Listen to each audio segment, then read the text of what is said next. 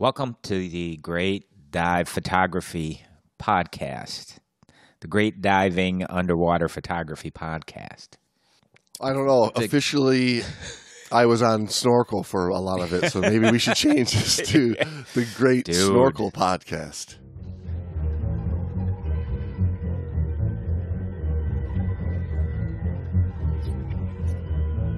Shoot something original. No, wide angle, or close up.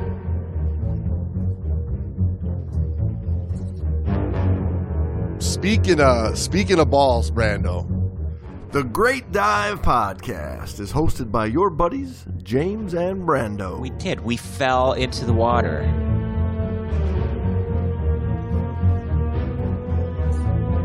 You got a rhyme for everything,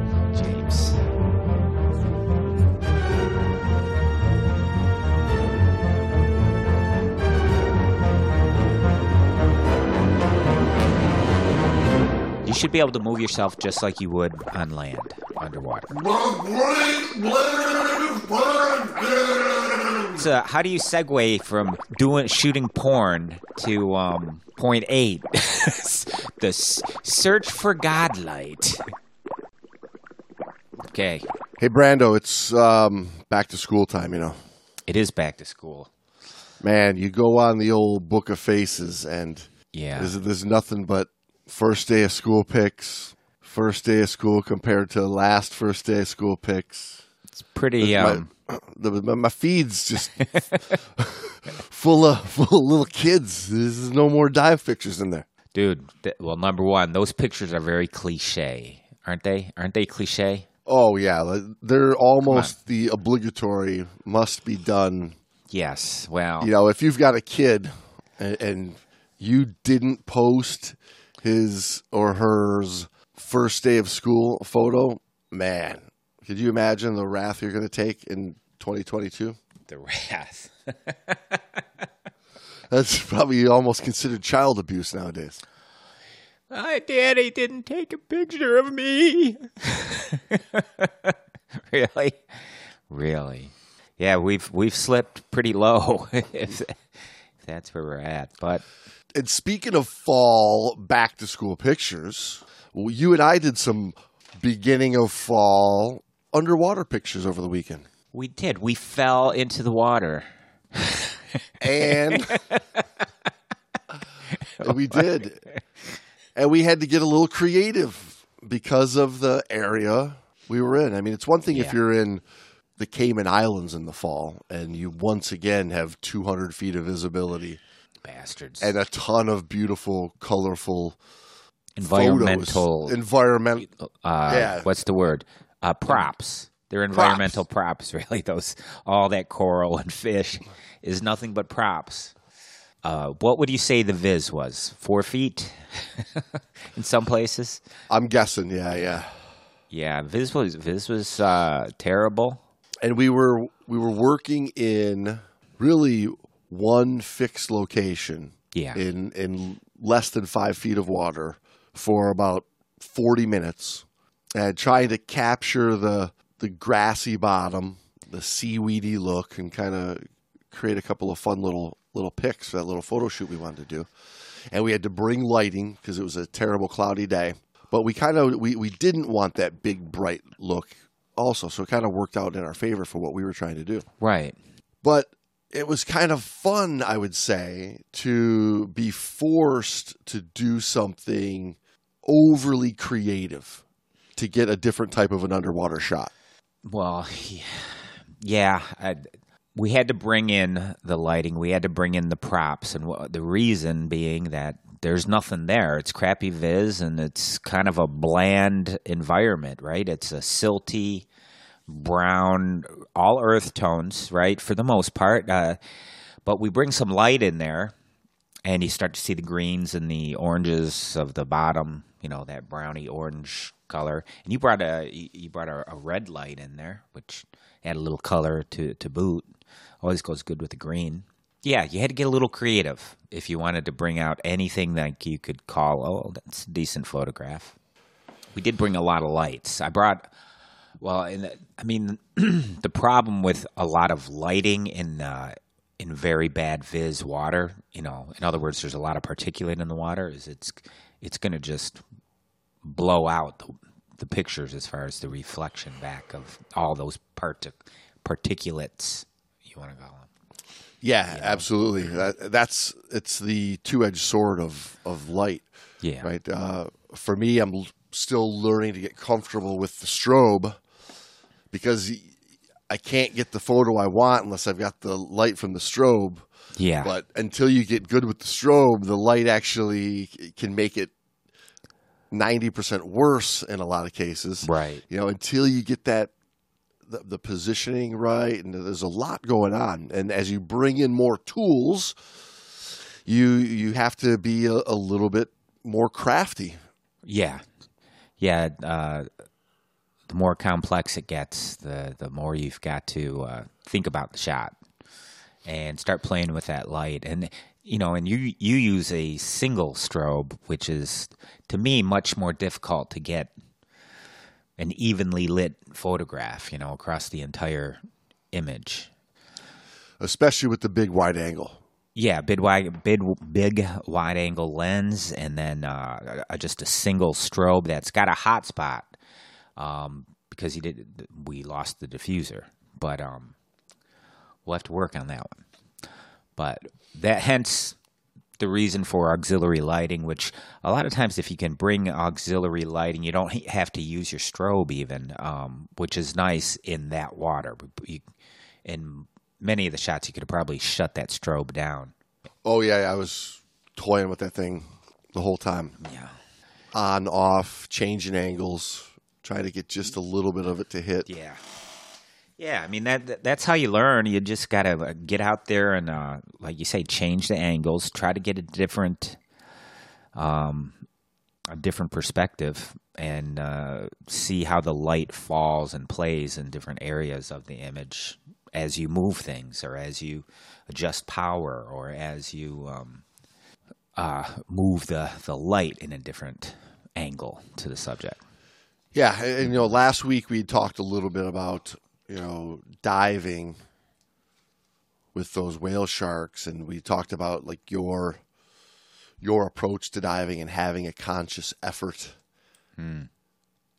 And this too, you know, we went in with a conscious effort into this dive of of having this idea of what we wanted to do which is a lot different than just swimming around for 40 minutes and just snapping a shutter and, and hoping hoping to get a couple of cool pictures, which is Yeah. one thing that you can do with the camera.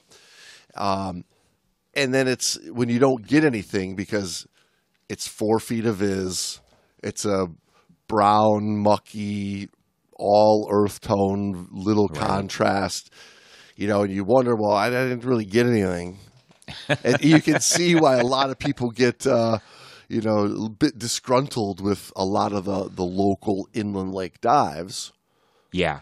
because they're, they're moving too fast they're not really thinking about You got to work. well you're never yeah you're never going to get a picture if, if that's No, the no, your the mode that you're in No, you got to make the picture happen. You have to get creative, just like you said. Get creative with the lighting. Get creative with a, the subject matter too. Knowing, I mean, we wa- we dive into that little pond, and there's not a lot of subjects to, to photograph in that place, right?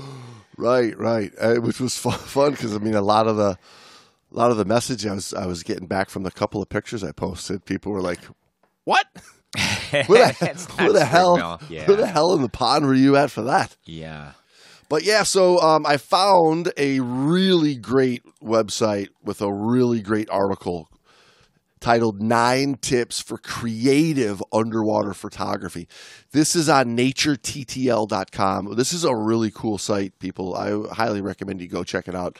A ton of nature photography tips, um, topside, landscape, you know, skyscapes, macro, underwater. I mean, all kinds of uh, all kinds of stuff in here. Books you can buy. You know, if you if you want to shoot these guys some money and stuff, but a, a ton of just great information. And this article has some really really kick ass pictures in it. Uh, this is by a uh, Pete Oxford, Old marine Pete biologist, Oxford. Yeah. naturalist, and uh, professional conservation photographer. No, definitely some uh, creative and uh, helpful tips to get you thinking about your, your dang photos, not just clicking a button, not just putting in auto and clicking a button. Right. You know, you can do that. There's nothing wrong with that, I guess, but it's it's not going to bring home that magical uh, wall hanger, you know, that really stands out if you're just out there clicking, Correct. right?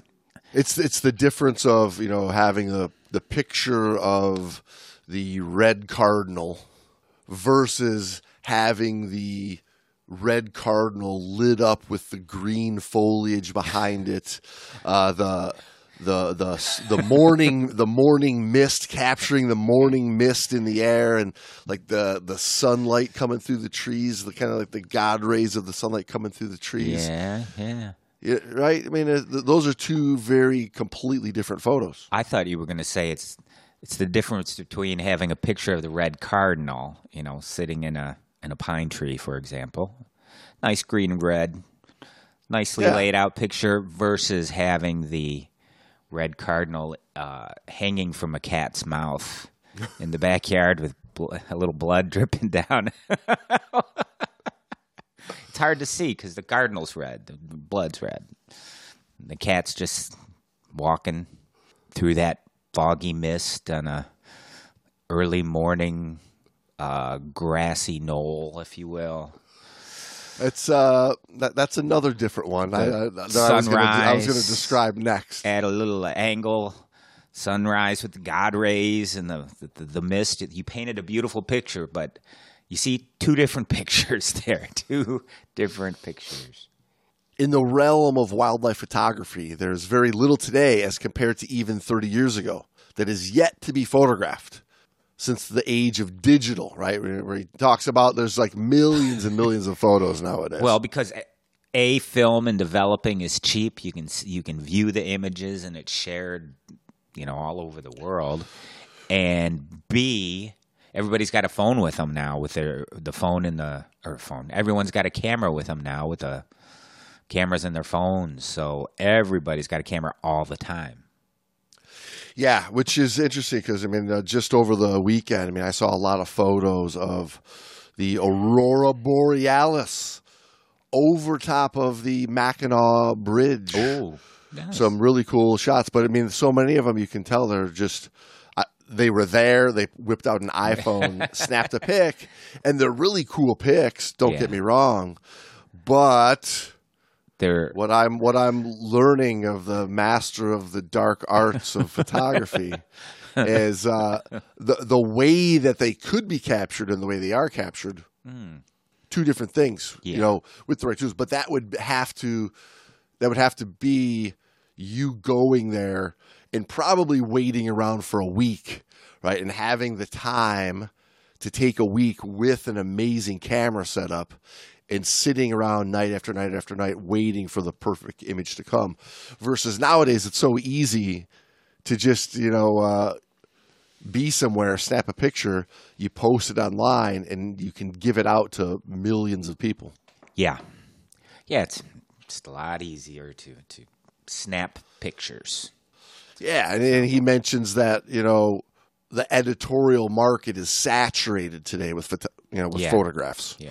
right? And he, he mentions that you know there was one, there was a time where hardly anyone had ever seen a mandrill. Right. Now Google mandrill, and you got millions of pictures Right. to choose from, right? It's so the the whole point of this article, he's saying like nowadays, like if you want pictures that stick, that people gravitate to, you got to do something cool. Yeah. You got to do something real. I mean, uh, like everybody's iPhone image of the same exact, you know, thing isn't going to capture anybody's attention. So you got to do something with the the tools that are in like these cameras today that can make an image really pop. And he gives us nine really really great ideas, uh, especially particular to us, the underwater photographer. Yeah. And his first one, he says, shoot something original. For fuck's sake. you know? He says, right. He says, firstly, I studied as a marine biologist at Bangor University. I consider myself a naturalist and a conservationist. I have been at least a naturalist my whole life. And for me, underwater is the last realm. But if we all head out to Raja Ampat in Indonesia to photograph pygmy seahorses in nudibranchs, we are left back in the same boat of the oversaturation of certain images.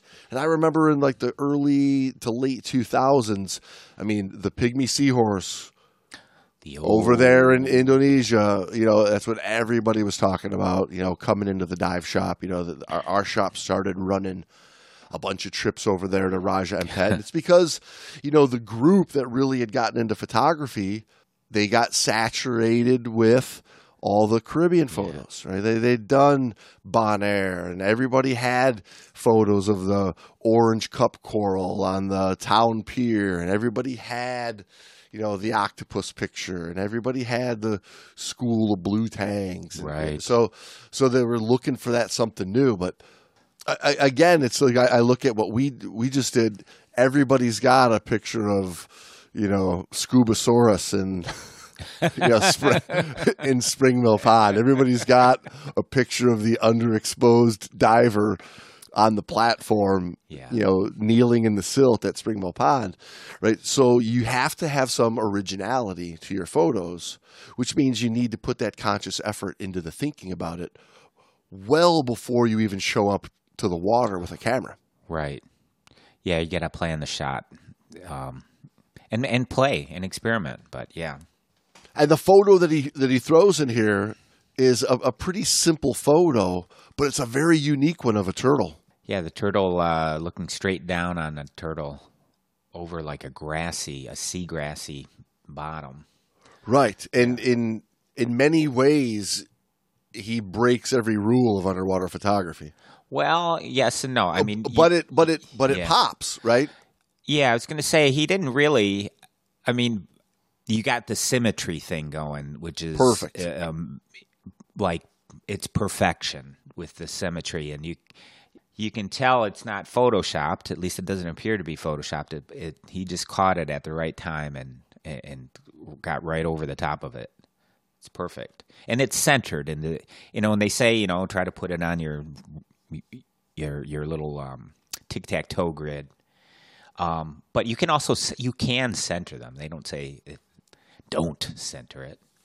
Um, you got to play with it. Some some photos need to be centered in the image. Yeah, w- well, and a photo is symmetrical as this one. It works great, and, Yeah. and you're told so often never shoot straight down. But again, Mm. Yeah. this straight down shot is is perfectly done. Yeah, it's another one of those. You know, they give you. They should be calling them guidelines, at least. You know, instead of rules, because then people will will uh, look at them in a different way. Like, yeah, it's a guideline to shoot on your tic tac toe grid and put it on one of the intersections. It's a guideline to shoot, you know, up in the water column. Um, but you can shoot straight down. You can go ahead and center the the, uh, the subject. yeah I was teaching this little buoyancy seminar last night, and we were having a similar discussion about trim in the water Yeah. and how there's times where flat horizontal is te- is terrible trim. You don't want it. right? Yeah. Right. If the if the bottom in the environment is not conducive to being flat and horizontal because you're along a slope of a wall, Right. or you're trying to exit out of a hatch of a shipwreck and you need to, to break trim, it's you got to have the ability to manipulate the trim. But in order to be able to manipulate it, first you've got to be so good at it's always the the standard without even trying. Yeah. The the flat horizontal clean trim. And then you can start playing with your center of gravity. And I think the rules of photography are very similar. Like you learn all these rules to understand the camera, to understand your tools, and then the creative learns how to break the rules to, to make the magic underwater. Right. Yeah, you have to know when when it's uh, needed and when it's not needed to break those rules. But yeah, you you have to master the basics before you start going off on your own and making your own rules. Which brings us to his second point, which is be very comfortable in the water. He says, starting with the basics, you should first be very comfortable and competent in the water. When using scuba with a high end camera, it's very easy to become totally distracted by the photography, and you might easily put yourself in danger by not monitoring depth, bottom time, air, currents, or obstacles. Yeah, well, we talk about that all the time. You know that focus, uh, that focus narrowing that happens when you get you get behind the camera. Really easy to get lost in that. Super easy. And from a conservationist standpoint, it's very easy to forget and sacrifice the environment Right. for the sake of you getting your photo. Yeah, that's a lazy. That's a to me. I I look at that as that's just lazy. You know. Right. It's somebody, yeah, it's somebody who doesn't want to learn. Yeah. That you don't need to plant yourself on the bottom, right? Well, if if you're not a good diver first, you do need to. Right. Well, that's I guess that's what I'm getting at. Is there, especially in old school, it was taught. It was the general practice to just go to the bottom and anchor yourself so you can get a steady camera. You know, you can get a steady shot. Right. um, and it's not taught the level of buoyancy control and trim and you know comfort in the water should be the first thing you learn and it just it just isn't in the in most of the classes that you see Right. I mean, it, because it is the base of everything that takes It is. place underwater. It's the most important aspect. rule it's, it's like trying to, yeah, it's trying to like take take a photo of that cardinal in the tree, but all this other trees and everything are in the way. So let's wipe out the whole forest, exactly save for this one tree where the cardinal is, you know, so I can get in there and get the picture I want. yeah exactly that's uh yeah you're kind of you're i don't want to say cutting off your nose to spite your face but But you- in a way, yeah, I get what Yeah. you're saying. Yeah. So master the scuba skills. So what does that mean for the uh, person who's getting into scuba for underwater photography? Like, uh, basically, you're not going to have a camera in your hand for a little while. Right. You you have good. to be patient and get really good at, at the art of scuba diving so that you can control your buoyancy.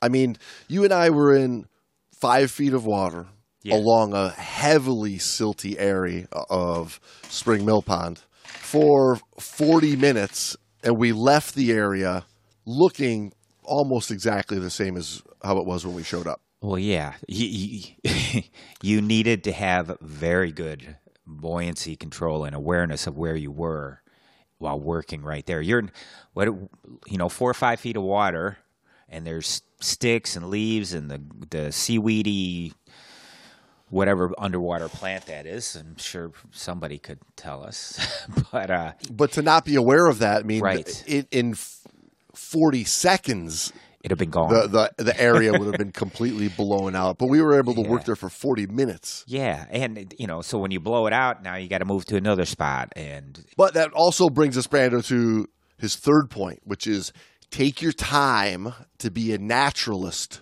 first, which is right up what, what you were just saying. Yeah, I mean, protect the environment, do no damage.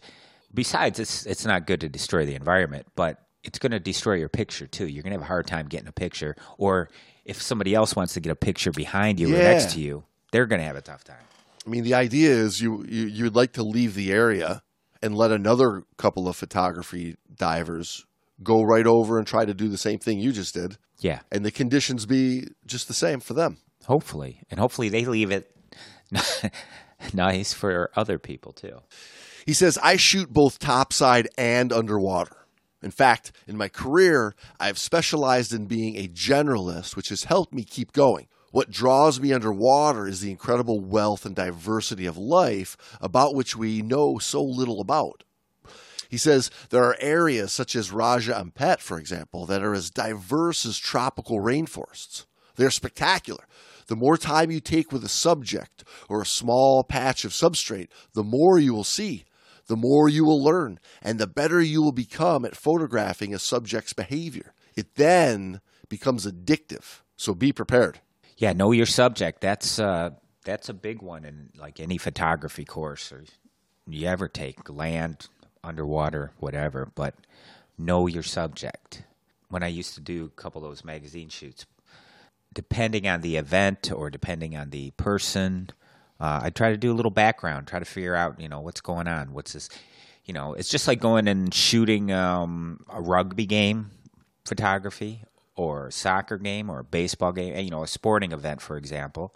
Yeah, if you don't know the game, you're going to have a hard time Yeah. capturing the moment. Right. You might be able to get a shot or pull off a couple pictures. That that's not super difficult, but to pull off a really great one, you got to know how the game is played and where they're going to be coming from, what angle uh, will be best with the lighting. Will you even be able to capture an image uh, that you desire being where you're at? So you might have to move. You can't really move the game, but you have to move yourself. So yeah, you have Right. to know your subject, know what's going on. Right. That goes I mean, could- doubly could you- or triply or quad exponentially for underwater, doesn't it? If you're uh, photographing uh, underwater sea life. Absolutely. Could you imagine like poking around all the nooks and crannies of the of the coral reef uh, with your camera, just you know looking under holes and shining your flashlight under ledges, just waiting to get that shot of the giant manta ray? Right. You're never gonna get Yeah. it, right?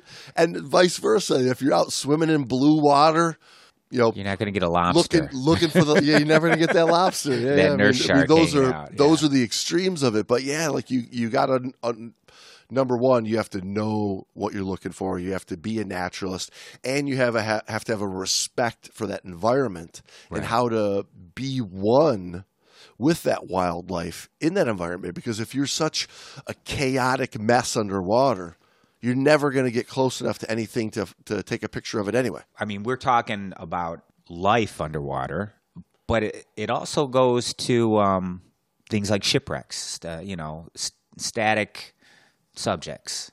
Know you have to know how that shipwreck lies. You know the the angle of light during the day you're diving.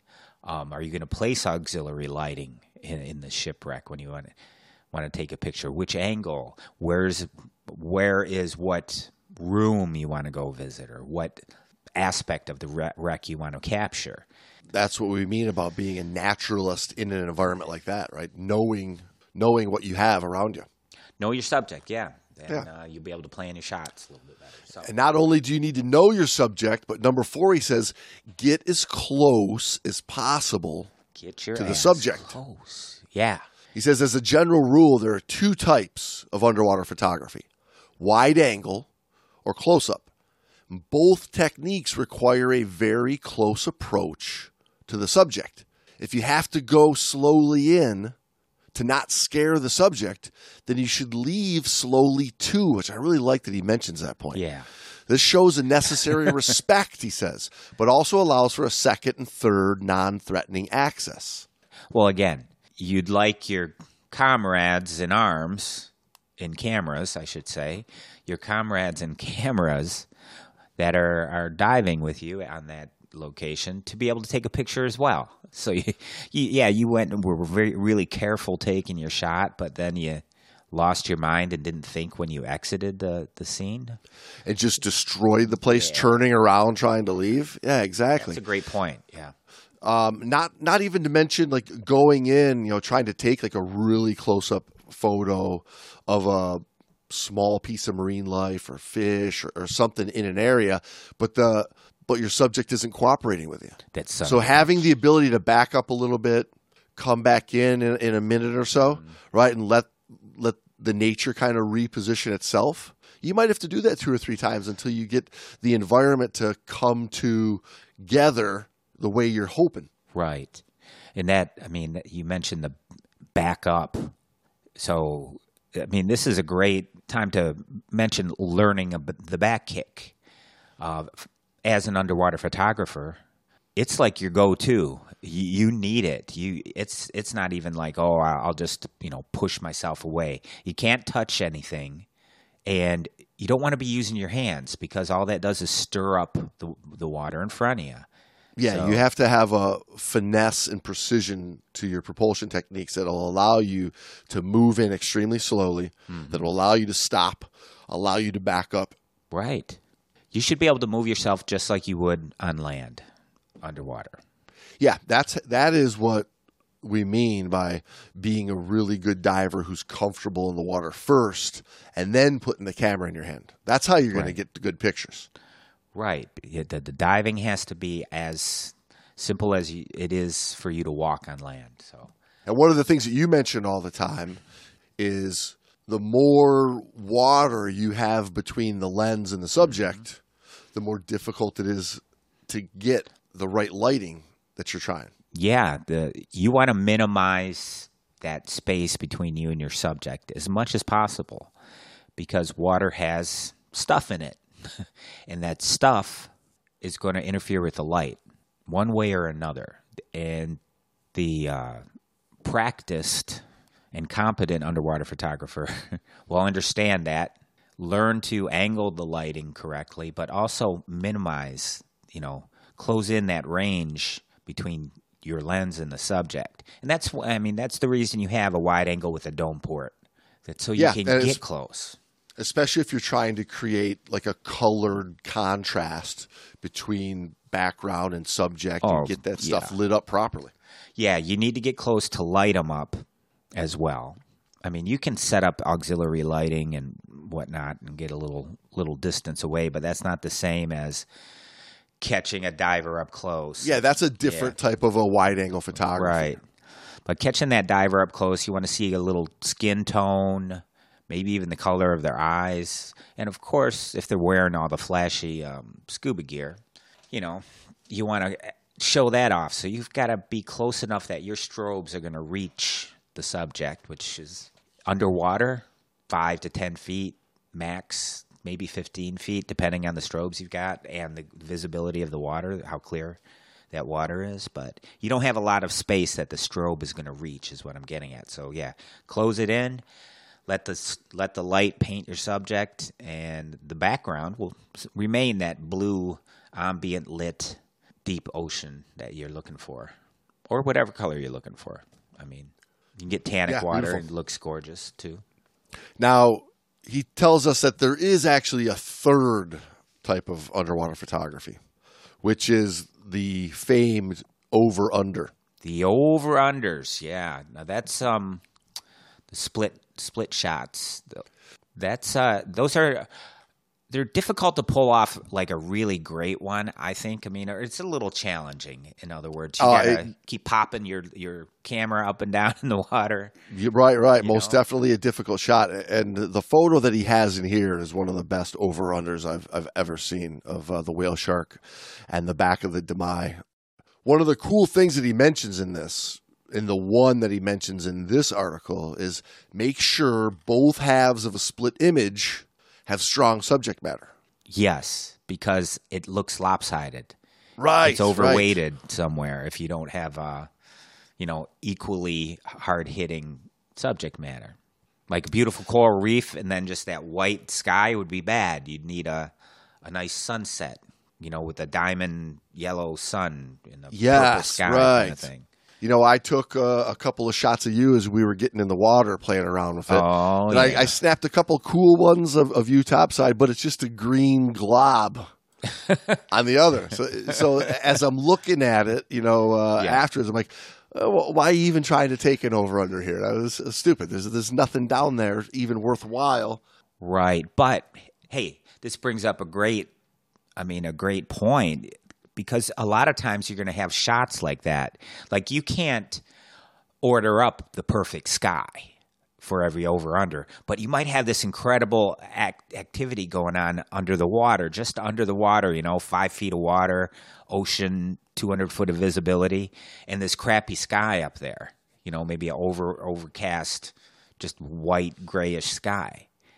So Right. It could be the same same place, a different day. right, One day the sky's amazing. One day the underwater's amazing. So what I do is I keep a folder of sky pictures. So when I'm driving, I mean, if I go outside and the sky is gorgeous in one area, I'm just taking pictures of the sky. And you can do the same thing with underwater. I mean, you just have those underwater shots, and then Photoshop can be your friend. Yeah, is it cheating a little bit? But it, some you do what you got to do sometimes. Photoshop can can create some awesome, incredible stuff. You just got to be skilled at it. You have to work it, and um, it's not hard. But He gives a couple really good points about this. yeah, And old Pete says always focus on the underwater subject, but have a small enough aperture, f16 or smaller, so that the top side is focused as well. Wow, He mentions that he mentions that water conditions should be smooth to keep droplets off the port. Everybody's got their own little cure, and good old uh, sea drops uh, rubbed on the lens before the dive is is a that's go what to. he's recommending. Yeah. Yeah. Yeah, I uh, I've heard carry um, you've got to carry a cloth or something and wipe it, wipe the top. You have people doing that, which is I think a bit much. And just well, you'd have to have ex- you'd, you'd have to have help, surface help. Yes, i- it's know. a big setup. It's a big to do. Yeah, it's big, not big this. setup. uh, I just happened to catch the shot. Yeah, you, Right, you right. Had to really do it, but um, But mostly at the end, the, the cool thing he says is crucially ask yourself why you are splitting the image in the first place. why the fuck am I splitting this image? Is there interest in both halves? No, If not, make sure you find some or don't bother. Or Photoshop the fuck out of it. Or or photo or Photoshop something interesting in that other half. Photoshop it, man. I mean, sometimes you got that perfect shot and you're just missing half of it, or there's something in it that that needs to be fixed, and you can fix it with Photoshop. And I mean, purists might say Photoshop is cheating, but um, almost everything you can do in Photoshop, you could do with film in the darkroom. So they did it back in the film days too. Trust me. Number six, he says practice strobe positioning for different effects. And that's what kind of we were That's what we, I Focusing mean, on me especially, right? So, I mean, I, I lost a diffuser, you know, handing a camera back onto the boat a couple weeks ago and showed back up and forgot that diffuser got ripped off. I've got one strobe. You know, I, I had no choice but try to get creative You have to. with it. Yeah. He says to restore color to a subject, it is the norm to use one or two strobes to light the scene. Most underwater images, in fact, are shot with some form of a flash. The idea is to illuminate the subject, but not the water between it and the lens. That's the idea. Right? That's because that's where we get the backscatter. You get backscatter really bad. Yeah. And even in and even in crystal clear water, oh, yeah. there's backscatter. Yeah, there's no such thing as perfectly. I mean, even in the clearest of clear water, you, there's little particulate that'll reflect right back at you with those strobes. A- and you can take a picture in 200 feet of visibility Yeah. and make it look like you're in two inches of visibility. It can, yeah. And you can do like what we did, where you can take a photo in four feet of visibility and make it look like it's a like a really nice clear area. Yep. Just uh, place your lighting, place your lighting well, and understand what's going on with the photo and the lighting. Yeah, he mentions that the strobe should be positioned behind the dome or the port of the camera. They should be pointing outward so that you're using the edge of the strobe's angle of illumination. And of course, as a general rule, the closer that you get to the subject, the closer the strobes should come in. Yeah, that's a it's a good way to put it, and that's just to create that um, angle of incidence that you're looking for. It's constant attention and awareness and manipulation of your tools while you're down there, in addition to constant attention and awareness to your teammate and your own equipment and the environment and everything else that's going on on the dive. Yeah, absolutely. It's uh, it's work when you're f- f- when you are um, doing photography underwater, your brain, your mind's going to be taxed, and your body's going to be taxed because you're carrying a lot of shit usually. Which is why we say it's how important it is to be a really good diver first, because yeah. there's a lot on your plate, and it's really easy to get wrapped up and lost in any one of those things and right. forget about the rest. And if you're taking pictures of birds, you can be there for six hours. You're not going to run and, out of gas. Yeah. Right. Exactly. Yeah. There's no decompression to do walking out of the forest. Number seven, he says change lenses between dives at the same site. I thought this one was pretty interesting. He says, when diving with a camera, it is natural to see everything on the dive from the perspective of the lens that is mounted. Certainly, in my case, I cannot help visualizing what the subject might look like as an image. But you miss a lot, he says. I don't mean images necessarily, but you miss the whole other aspect, either wide angle or macro, whichever one was not mounted at the time. He says, I recommend repeating a location, but swapping the two systems between both dives. Yeah.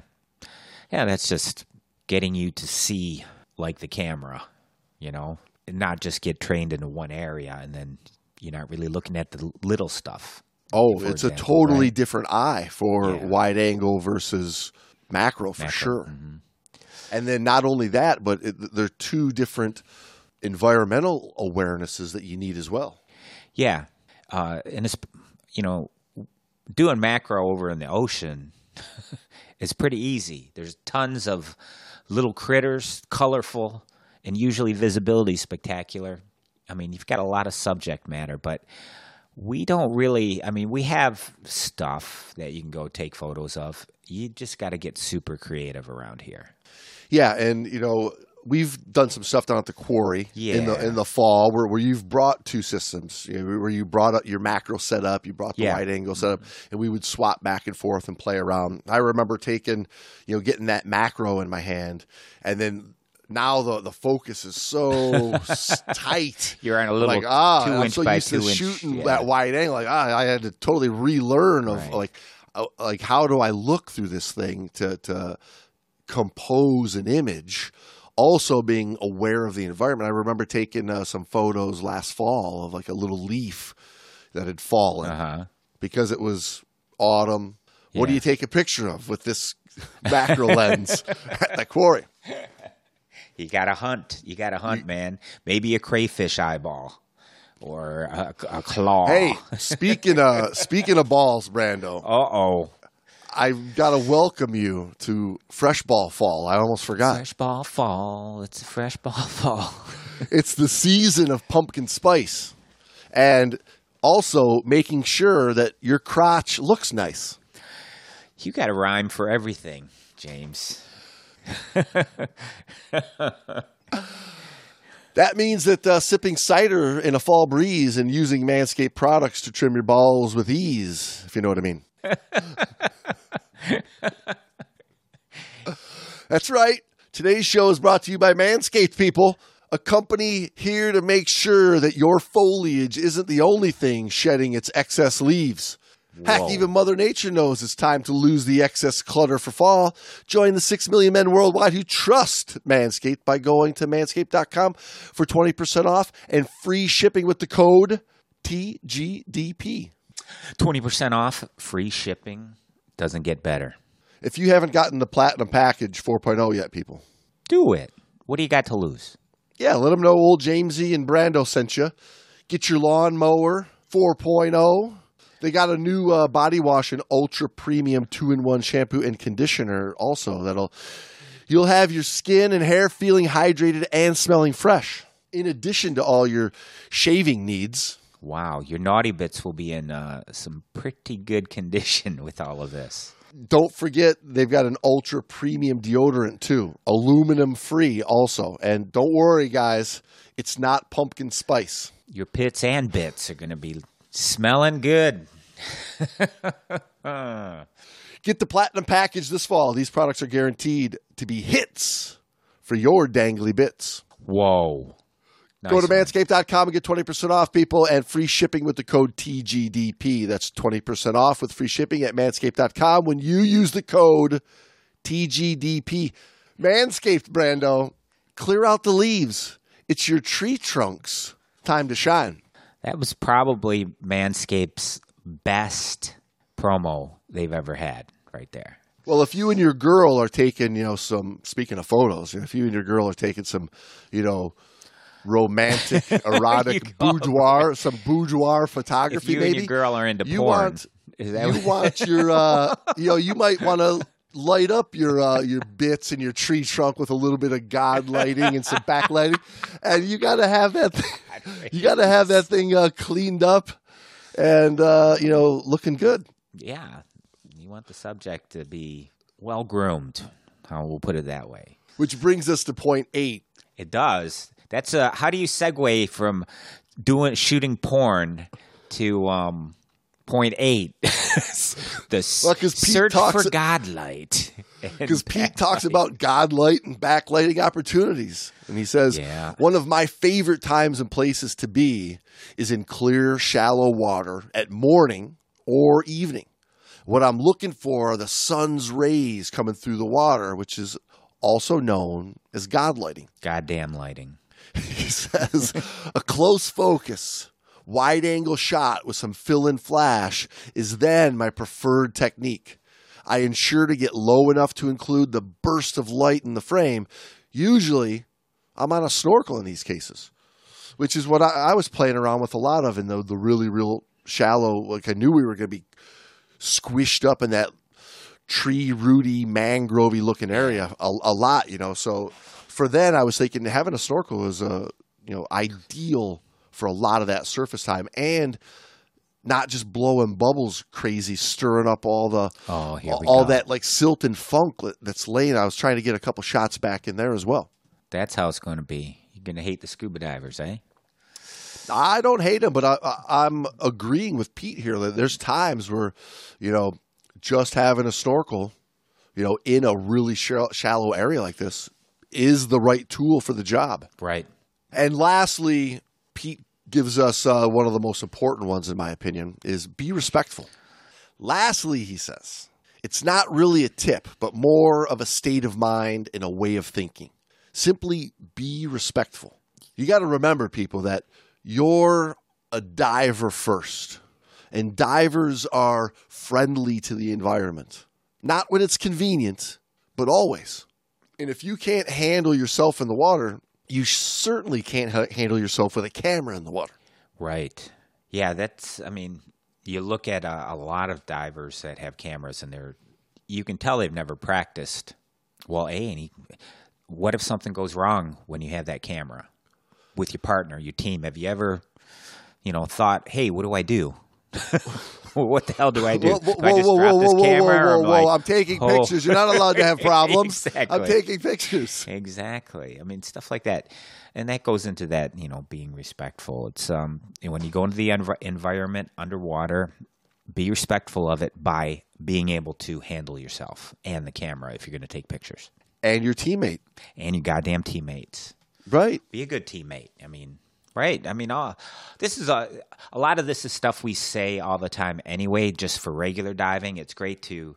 I, I like how Pete, you know, kind of summed it up: is just be respectful of the environment and your team and yourself. He says not only do you not want to disturb any subjects or substrate, but you will also find much greater acceptance within reputable dive circles if you demonstrate an active conservationist approach to diving.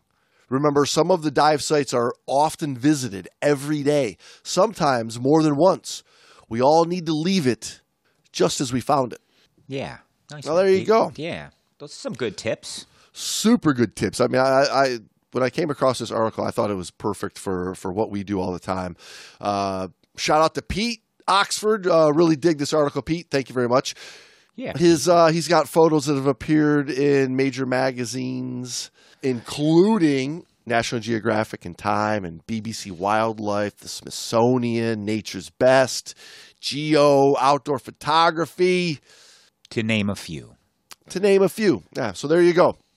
Uh, check out Pete's work uh, over at naturettl.com. Again, this article was titled Nine Tips for Creative Underwater Photography. And uh, I really dug it. And some really good photos in here. And that whole site, Nature TTL, has got a lot of really, really good stuff for, for all kinds of uh, photography. Yeah, check out the tutorials. There's a whole section on tutorials. There's a section on inspiration, which is that's something you need to to talk about. I think too with um, photography. It's easy to get burnt out. You got to keep that inspiration. All right, everybody. Well, I hope you liked that photo episode this week. Brando, should we sign some uh, photograph logbooks? Uh, yeah, let's uh, snap a few signatures into our photo diving logbook. La la la. Um, are you waiting for me, James? You're waiting for me to come up with a, a witty, photography related. If I think long enough for something witty to say, I'm sure something will develop. I just have to focus. nice. I'm getting extremely close to your logbook today. I'm getting, I'm trying to get as little space between my pen, my face, and the subject of your logbook as I write this to you. Nice dive. All right, everybody. Yeah. Um, we will see you once again uh, for another exciting episode of the Great Dive Podcast. By the way, uh, the main subject of our photo shoot was that Abyss Coffee mug, Brando. So r- remind the people they got to get over to uh, theabysscoffeeco.com and order yourself uh, some coffee and maybe a mug that she's sold out of right now because it's such a cool kick-ass mug. Uh, get over there and uh, order one of those up too. Handcrafted with a diving helmet on it yet. There you go. No Mark Five. All right, everybody. We will talk to you next week. Same wide angle dome port, same strobe positioning. That was pretty there we good, go. James. Yeah. There we go. All right. We'll talk to you uh, next week.